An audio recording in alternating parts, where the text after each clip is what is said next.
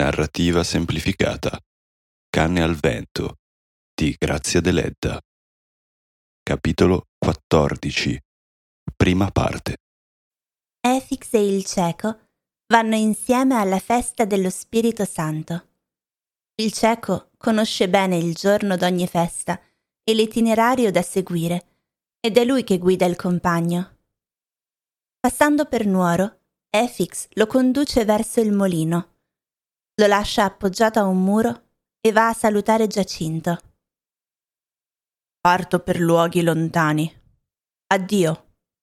Ricorda la tua promessa. Giacinto sta pesando un sacco di orzo macinato. Solleva gli occhi con le palpebre bianche di farina e sorride. Che promessa! Di pesare bene, dice Efix, e se ne va. Pesato il sacco, Giacinto va fuori e vede i due mendicanti allontanarsi, tenendosi per mano, pallidi e tremanti tutti e due, come malati. Chiama Efix, ma Efix gli fa solo un segno di addio, senza voltarsi. Appena fuori dal paese cominciano le discussioni, perché il cieco, sebbene abbia la bisaccia colma di roba, vuole chiedere l'elemosina ai passanti, mentre Efix osserva. Perché chiedere se ce ne abbiamo? E domani? Tu non pensi al domani? E che mendicante sei tu? Si vede che sei nuovo. Allora Efix si accorge che non vuole chiedere l'elemosina perché si vergogna e arrossisce della sua vergogna. Il tempo si è fatto brutto. Verso sera comincia a piovere. I due compagni vanno verso una capanna di pastori, ma non li lasciano entrare e devono ripararsi sotto una tettoia di fianco agli animali. I cani abbaiano, un velo triste circonda tutta la pianura umida e la pioggia e il vento spengono il piccolo fuoco che Efix sta cercando di accendere. Il cieco rimane impassibile, fermo sotto la sua maschera dolorosa, seduto, non si sdraia mai, con le braccia intorno alle ginocchia, coi grandi denti gialli, le palpebre viola abbassate. Continua a raccontare le sue storie. Tu devi sapere che per fabbricare la casa del re Salomone servirono tredici anni belli e lunghi. Era in un bosco chiamato il Libano, un luogo fresco, e tutta questa casa era fatta di colonne d'oro e d'argento, con le travi di legno forte lavorato e il pavimento di marmo come nelle chiese. In mezzo alla casa c'era un cortile, con una fontana che dava acqua giorno e notte i muri erano tutti di pietre tagliate a pezzi uguali, come mattoni. Le ricchezze che c'erano dentro non si possono contare. I piatti erano d'oro, i vasi d'oro, anche i collari dei cani erano d'oro. E venne la regina Saba, la quale era gelosa, perché ricca anche lei, e voleva vedere chi era più ricco. Le donne son curiose.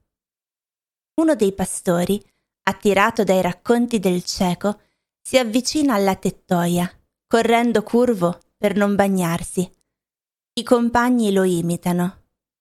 Eccitato dal successo, il cieco si anima, si solleva, racconta la storia di Tamar e delle frittelle. I pastori ridono. Portano latte, pane, danno monete al cieco.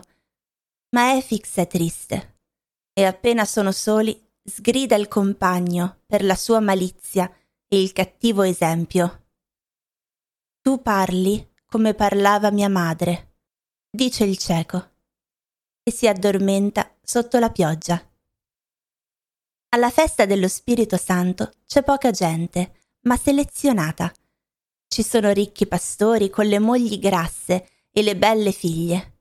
Arrivano a cavallo, fieri e bruni gli uomini, coi lunghi coltelli infilati alla cintura, i giovani alti, coi denti e il bianco degli occhi scintillante, le fanciulle agili, soavi come le figure bibliche. Il tempo è nebbioso e intorno alla chiesa c'è un silenzio infinito, un odore aspro di boschi. Il correre delle nuvole sul cielo grigio dà al luogo un aspetto ancora più fantastico. Per tutta la mattina arrivano uomini a cavallo dal sentiero nebbioso. Ad Efix, seduto col cieco sull'ingresso della chiesa, pare di sognare. Anche qui non ci sono altri mendicanti ed egli prova un vago senso di paura quando gli uomini forti e superbi gli passano davanti. Un senso di paura e di vergogna e anche di invidia. Quelli sono uomini. Sembrano tutti banditi, esseri superiori alla legge. Non si pentono certo delle loro colpe, se ne hanno. Non si tormentano se si sono fatti giustizia da sé nella vita. Gli sembra che lo guardino con disdegno, buttandogli una moneta, che si vergognino di lui come uomo e stiano per rimuoverlo coi piedi al loro passaggio, come uno straccio sporco. Ma poi guarda lontano. Al di là della nebbia gli sembra che cominci un altro mondo e che si apra la porta di cui parlava il cieco, la grande porta dell'eternità, e si pente della sua vergogna. Al suo fianco il compagno continua a chiedere l'elemosina o si rivolge a lui affinché i passanti sentano. Che facciamo noi in questa vita? Siamo un peso ai pietosi che ci danno l'elemosina. Che facciamo, fratello caro? Ebbene, compagno mio, tutto succede per volere del Signore. Noi siamo strumenti ed Egli si serve di noi per testare il cuore degli uomini come il contadino si serve della zappa per smuovere la terra e per vedere se è feconda. Cristiani, non vedete in noi due creature povere, vedete in noi gli strumenti del Signore per smuovere il vostro cuore. Le monete di rame cadono davanti a loro dure e sonanti.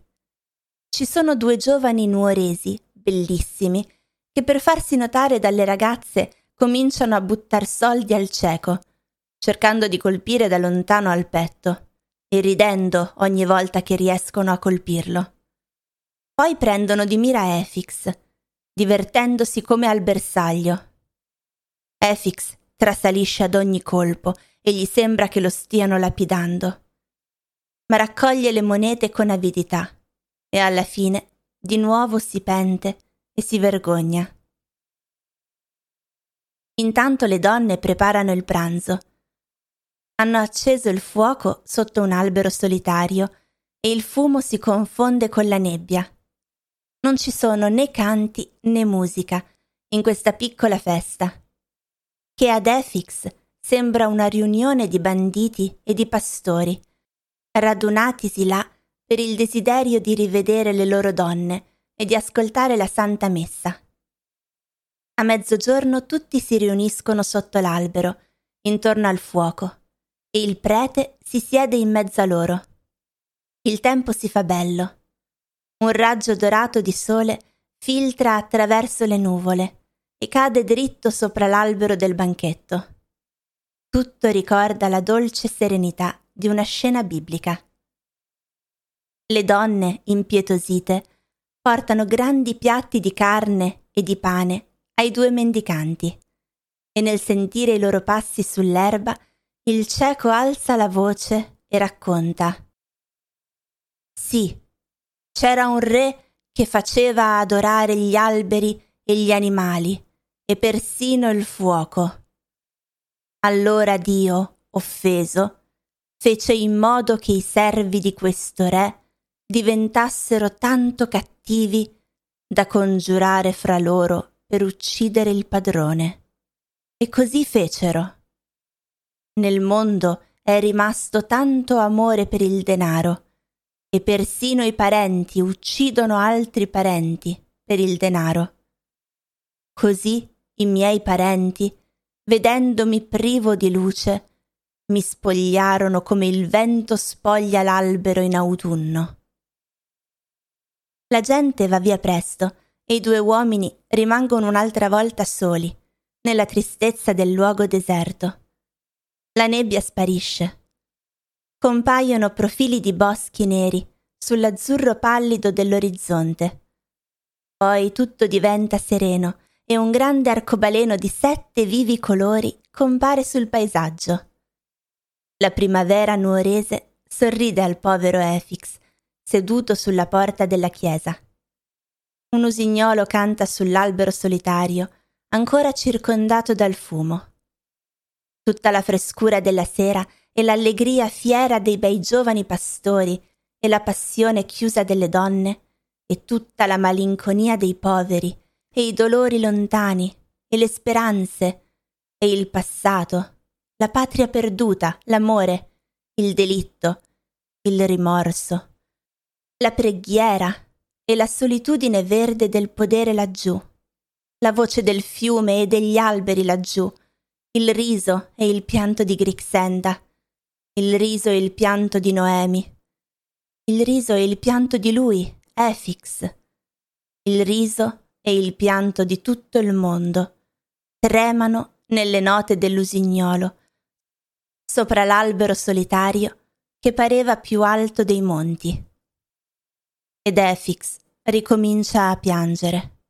Non sa perché, ma piange. Gli pare di essere solo nel mondo, con l'usignolo per compagno.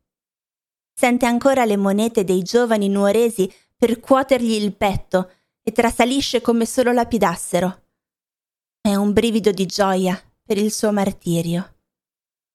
Il compagno, con le spalle appoggiate alla porta chiusa e le mani intorno alle ginocchia, dorme e russa.